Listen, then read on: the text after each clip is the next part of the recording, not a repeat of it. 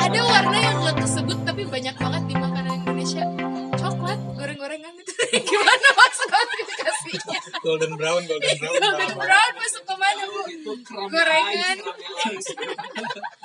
Gorengan bakwan. apakah dia tetap bisa di ya atau sebenarnya memang nggak? Jangan itu mah di- dari warna originalnya kan dia dari tepung kan? Iya. Sebenarnya tepung putih tapi tepung yang sudah tercampur dan tersa- terbalut oleh minyak. Oke sebenarnya kalau mau lebih sehat diganti aja tepungnya. Dari yang kita pakai tepung terigu merek Mhm. XXX Iya. itu ganti pakai tepung yang gluten free oke. Tuh. Nah yang tepung gluten free itu kan ada beberapa ya ada tepung sorghum itu sorghum itu gluten free tapi yang memang agak mahal sih per kilonya. Biasanya dia berapa kali lipatnya harga tepung biasa yang di pasar sih? Mahal tiga kali lipat.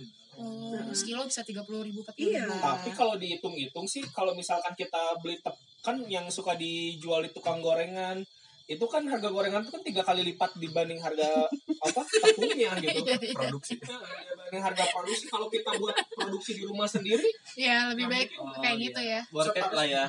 tapi Aja. kalau kalau eh, saran dari aku sih kalau emang tepung sorghum memang mahal sih ya. Maksudnya kita juga meskipun kita juga bikin tepung sorghum sendiri kita nggak pakai tiap hari juga. Agak berat juga sih sebenarnya di ongkos.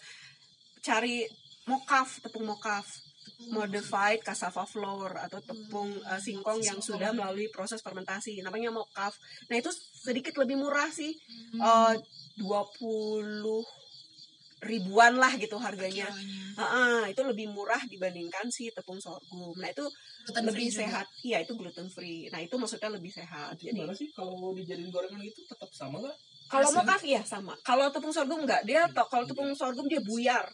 Oh. Tepung.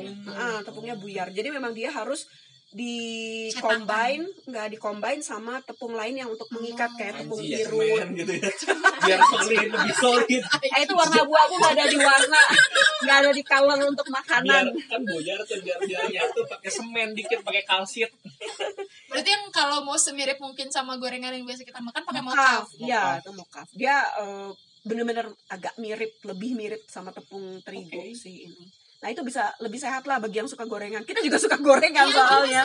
kita suka pencinta bala-bala. Makanya begitu tadi mendengar tidak ada warna coklat di klasifikasi warna tadi, kita harus cari tahu nih. tapi sebenarnya sih kalau kalau kita ngomongin masalah kesehatan ya juga jangan sampai eh, itu membebani dalam arti kata definisi sehat itu pasti nggak enak. That's it. Pasti harus makan lalap-lalapan Hmm. harus makan salad dan eh kalau kayak gitu takutnya malah kebebanan, malah Tidak jadinya menikmati tidak makanan. menikmati, sama aja bohong gitu nggak akan Khusus sehat setruk. Iya banyak pikiran. Banyak pikiran makan gak enak terus. Nah, jadi kalau menurut aku mah di ini aja sih, eh, tinggal kita substitusi bahan. Kalau yang suka gorengan ganti aja sama tepung mocha. Terus minyak gorengnya ganti minyak kelapa. minyak kelapa, jangan kelapa sawit tapi minyak kelapa biasa. Iya, itu udah ada kok, udah bermerek, Iya. ada Iya. ada Ah, dua iya. merek yang yang merek terkenal. barcode ya. itu barcode ya. Kita belum disponsorin. barcode Ada dua yang terkenal sih, ada Iya. dua yang terkenal itu. Jadi Dia kalau minyak kelapa harganya dibanding kelapa sawit gimana tuh, Bu? ya lebih mahal sedikit sih. Sedikit tapi kan ya. Enggak, cuman lebih 50 persen Oh. Iya 50 persen setengahnya gitu. Jadi sebenarnya kalau kita biasakan terus masak goreng-gorengan yang nggak terlalu banyak nggak sebegitu memberatkannya ya pindah. Iya, ke jadi ini aja. Jadi kalau misalkan yang kalau misalkan mau bikin bala-bala, tahu isi gitu kan?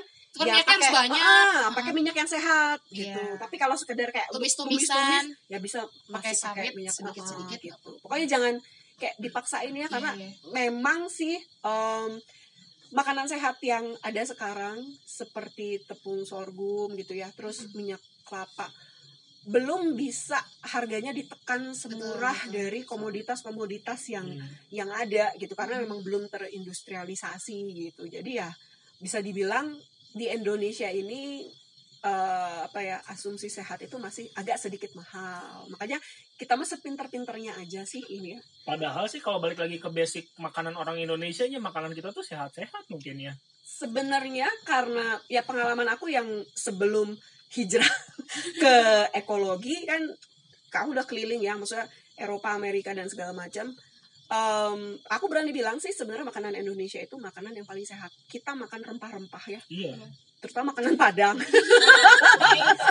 Of full course. of uh, tapi begini eh, buktinya waktu eh, aku ditempatin di negara-negara yang lebih terbelakang dari Indonesia di mana semua rekan itu mengalami sakit kena parasit atau apa eh, aku bebas-bebas aja gitu karena ternyata memang eh, rajin makan rempah minum teh rempah gitu jadi memang rempah itu ngaruh banget sih Hmm. gitu tapi bukan berarti yang kayak sekarang nih covid gitu kan ya Orang Indonesia sering makan jamu jadi terbebas dari kopi, pret.